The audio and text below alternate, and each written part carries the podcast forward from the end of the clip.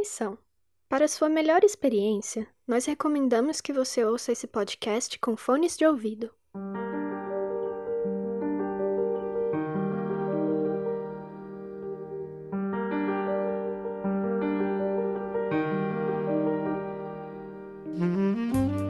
Oi, gente, tudo bem? Sejam muito bem-vindos ao primeiro episódio de Fios Invisíveis. É um podcast de narrativa e storytelling. O meu nome é Pétala, eu vou ser a sua anfitriã, e agora eu vou explicar mais ou menos como o nosso podcast vai funcionar. Bem, o nosso objetivo é pegar histórias e contos e transformá-los numa experiência auditiva, com narração, com efeitos sonoros, bem no estilo de audiodrama mesmo. Mas eu não vou falar muito mais porque eu vou deixar as histórias falarem por si mesmas. Mas agora, aí que tá. Uma coisa muito importante aqui pra gente é a colaboração de você, ouvinte, para que os episódios aconteçam, porque a nossa ideia é que eles sejam escritos por vocês. O que eu quero dizer é que se você for um escritor ou uma escritora, tiver a fim de ver o seu trabalho se transformar em um podcast, a gente pede, por favor, que você envie a sua história para a gente pelo seguinte e-mail: contato@fiosinvisíveis.com.br. Eu espero poder contar com vocês para dar um pontapé no nosso podcast. Tudo bem? Mas agora, sem muito mais delongas, o nosso primeiro episódio se chama Tsukumogami. É uma história que se passa lá em São Paulo, no bairro da Liberdade, e é cheio de referências à cultura japonesa. Esse conto foi escrito pelo Leo de Sistinas, e eu queria muito agradecer a ele por essa oportunidade. E, gente, se vocês gostarem do episódio, não se esqueçam de no final seguir a gente nas redes sociais, que é muito importante para divulgar o nosso trabalho. E, assim, né, poder alcançar todo mundo que gosta de literatura, de storytelling, enfim. Então, se você gostar, tá? O nosso Facebook é o barra Fios Invisíveis Podcast e o nosso Twitter, twitter.com barra Fios Invisíveis. É isso, gente. Vamos lá, vamos pro episódio. Eu espero que vocês gostem.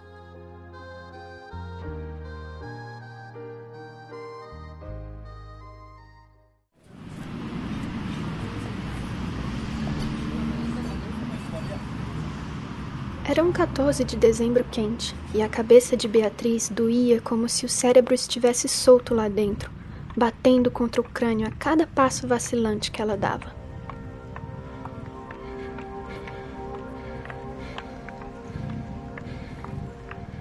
De acordo com o pessoal da previsão do tempo, a culpa da alta temperatura daquela tarde era a falta dos ventos úmidos da Amazônia. Como podia a floresta tão distante afetar o clima do país inteiro?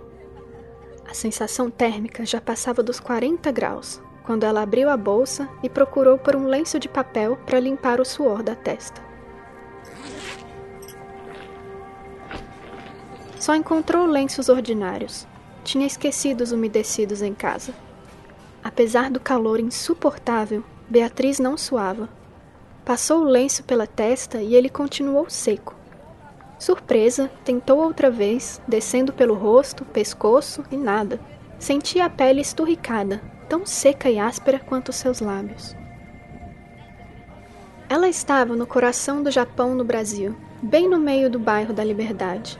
Gostava de andar por ali pela culinária, cultura, pelos eletrônicos, fofurices e pela magia ancestral que se concentrava naquelas ruas.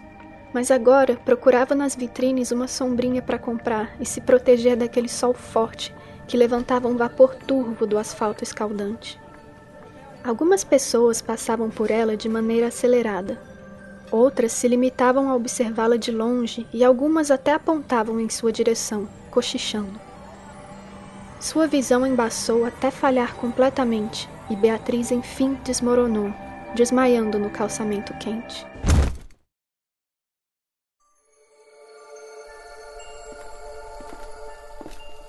Mergulhou num pesadelo alucinado, caindo no meio de uma procissão de coisas que marchavam como pessoas e conversavam em japonês. Uma lanterna de papel chorava, consolada por um rosário. Sandálias desgastadas caminhavam junto a um guarda-chuva com perna humana. Atrás deles, um kimono vazio levitava no ar, dançando ao som de dois instrumentos musicais de corda. Um se parecia com uma cítara e o outro com um alaúde. Uma garrafa de saquê corria, derramando seu conteúdo, mas sem se esvaziar. Beatriz, assustada, percebeu que era hora de acordar daquela angústia. Enquanto recobrava consciência aos poucos, ouviu duas vozes, ambas muito velhas.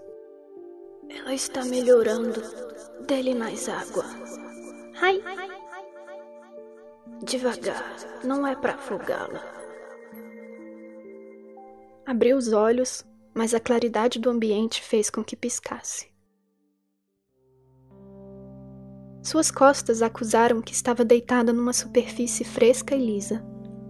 Beatriz tentou se levantar num movimento brusco, mas a tontura a desorientou, então sentou-se devagar, apoiando as costas na parede. O lugar era bem arejado e calmo, era assistida por um velhinho com semblante preocupado e uma garrafa de água quase vazia, desbotada e sulcada. Parecia ainda mais antiga do que ele. Fique tranquila. Teve um começo de insolação, mas nós hidratamos você. Nós? Beatriz se perguntou, enquanto procurava pela outra voz. Tentou girar a cabeça, mas a vertigem não deixava. O velho japonês colocou suavemente a mão esquerda em seu ombro. Acalme-se. Quando estiver melhor, poderá se levantar. Teve sorte, não bateu a cabeça na queda. Como se sente? Bem, melhor, ela respondeu, sem firmeza alguma na voz. Onde estamos? Na minha loja de utilidades. Oh, Beatriz massageou a nuca. Que bom. Eu preciso de uma sombrinha. Por acaso teria uma aí para me vender? Não. Aqui é uma loja de ferramentas. Se quiser comprar um esquadro japonês importado, eu tenho, mas sombrinha não. Ela olhou ao redor. Realmente, o velho tinha uma infinidade de apetrechos, utensílios e ferramentas das mais diversas. Minha neta Mayumi está em casa fazendo susuarai ele continuou. Nosso ritual de limpeza do fim do ano. Mas eu a chamei para cá, para me ajudar com você. Ritual de limpeza? Vocês brasileiros não têm nada parecido com isso, né? Limpamos tudo, jogamos fora as coisas que não têm mais utilidade, reorganizamos papelada, livros, móveis, tudo. Nossa, minha casa está uma bagunça, Beatriz sorriu. Seria uma boa fazer uma faxina dessa, sabe? Não é apenas uma faxina. É uma limpeza física, mas também espiritual. Com esse ritual, dissipamos toda a energia estagnada do ambiente e o preparamos para o ano novo que se inicia. Casa renovada, energias renovadas. Que ritual lindo! É budista? Shintoísta. Eu me tornei shintoísta durante a Segunda Grande Guerra. Tento iniciar minha neta no Shinto, por isso repassei esse ritual da limpeza para ela. Sabia que para o shintoísmo até mesmo objetos inanimados podem alcançar a iluminação? Está ao alcance de todos. Existe uma lenda, ou parábola, como quiser chamar, que conta como alguns objetos adquiriram consciência quando completaram 100 anos de existência. Beatriz automaticamente olhou para a intrigante garrafinha de água ao lado do velho. Parecia mais com a garrafa de saquê que sonhara, e pelas ranhuras em sua superfície, devia ter muito mais que um século de vida. Nesse instante, uma moça entra correndo pela porta do estabelecimento. Ji-chan! Oh, essa é a Mayumi-chan, disse o velho, apresentando as duas. E essa é a moça que socorri. Vocês parecem ter a mesma idade. Mayumi sentou-se à esquerda, tomando a mão de Beatriz entre as suas. Precisa se hidratar. Bebeu bastante água? Tome mais um pouco, por favor. Ela pegou a garrafinha velha e a encostou nos lábios ressecados da visitante. Beatriz estava meio desorientada, mas tinha certeza de já ter bebido toda a garrafa. Mesmo assim, ainda vertia água ali de dentro. Aposto que meu avô já estava te contando sobre os objetos que ganham vida, os Tsukumogamis, certo? Mayumi piscou. Eu gostaria muito de ter um celular Tsukumogami. Você teria que viver 100 anos para testemunhar isso, Mayumi. Além disso, duvido que exista algum celular que continue funcionando por tanto tempo. As coisas hoje em dia são feitas para quebrar. E ainda tem a questão da eletricidade que afasta os espíritos. Ela precisa de uma compressa fria de camomila para baixar a temperatura do corpo, a neta desconversou. O velho então se levantou com uma vitalidade invejável, dirigindo-se para os fundos do estabelecimento. Seu avô tem uma saúde de ferro, hein? Comentou Beatriz, enquanto Mayumi ajudava a se erguer do chão. Viu as manchas na pele dele? Ji-chan é um ribakusha. Riba. Beatriz freou a língua. O jeito como Mayumi falou deu peso e importância à palavra, então ela teve medo de ser deselegante pronunciando errado. Um dos afetados pela bomba de Hiroshima, a cidade que foi bombardeada na Segunda Guerra, sabe? Ele sempre conta a história. Lembra da hora exata que a bomba caiu.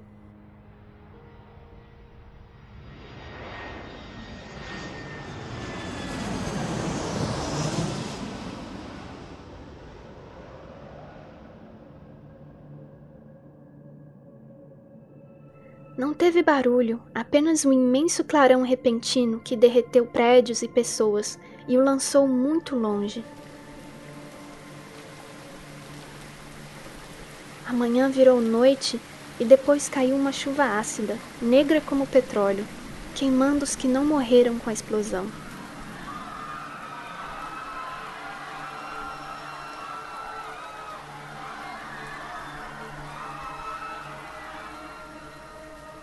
Pelo pouco que sei, foi horrível, comentou Beatriz enquanto massageava os próprios pulsos. Foi pior, Ji Chan conta que pouco antes da bomba ser lançada teve toque de recolher e as pessoas se refugiaram em abrigos. Mas suspenderam o um alerta pois não imaginavam que um avião pequeno poderia causar tamanha destruição. O povo voltou à sua rotina normal de segunda-feira e no minuto seguinte se desintegraram, viraram marcas no chão. Foi um verão ensolarado aquele, recomeçou o velho, de maneira triste, voltando a conversa trazendo as compressas. Naquela época, tirávamos fotos usando flash de magnésio. O brilho que vi era mil vezes mais forte. Minha pele ardeu alguns segundos depois.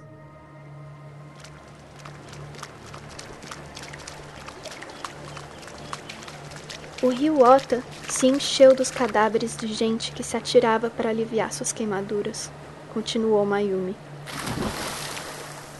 Os peixes morreram todos.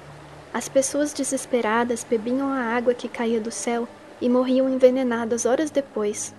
Ji-chan estava soterrado nos escombros quando foi resgatado pelo Corpo Patriótico de Voluntários. Esses homens eram das cidades vizinhas e tinham ordens para não deixar ninguém beber água por causa da contaminação. Eu fiquei cinco dias sem beber daquele veneno. Sabia que morreria se bebesse. Cinco? Mas um ser humano normal não aguenta nem quatro dias inteiros sem água. Como o senhor conseguiu sobreviver? Ji-chan e sua neta sorriram, cúmplices. E a velha garrafinha transbordante agora estava atrás deles, ao longe. Lá no meio do balcão Beatriz piscou para ter certeza, pois sabia que ela não estava lá antes. E enfim entendeu o que era um tsukumo. Como era a palavra mesmo? pensou. Como a cidade de São Paulo atravessava um período de seca histórica e grave crise no abastecimento de água, Beatriz não teve dúvidas e emendou um pedido. Sabe, vou querer uma das suas garrafas de saquê, de Chan. A mais velha que tiver aí para me vender. Nunca se sabe, né? Ele tinha uma com uns 15 anos, ali na prateleira. Embrulhou o objeto com cuidado, quase com devoção. Na despedida, tanto Mayumi quanto seu avô se inclinaram levemente, gesto que Beatriz repetiu com respeito e admiração. Qual a chance de alguém acreditar naquela história de uma garota que bateu a cabeça e acordou desorientada, se ela resolvesse contar um dia?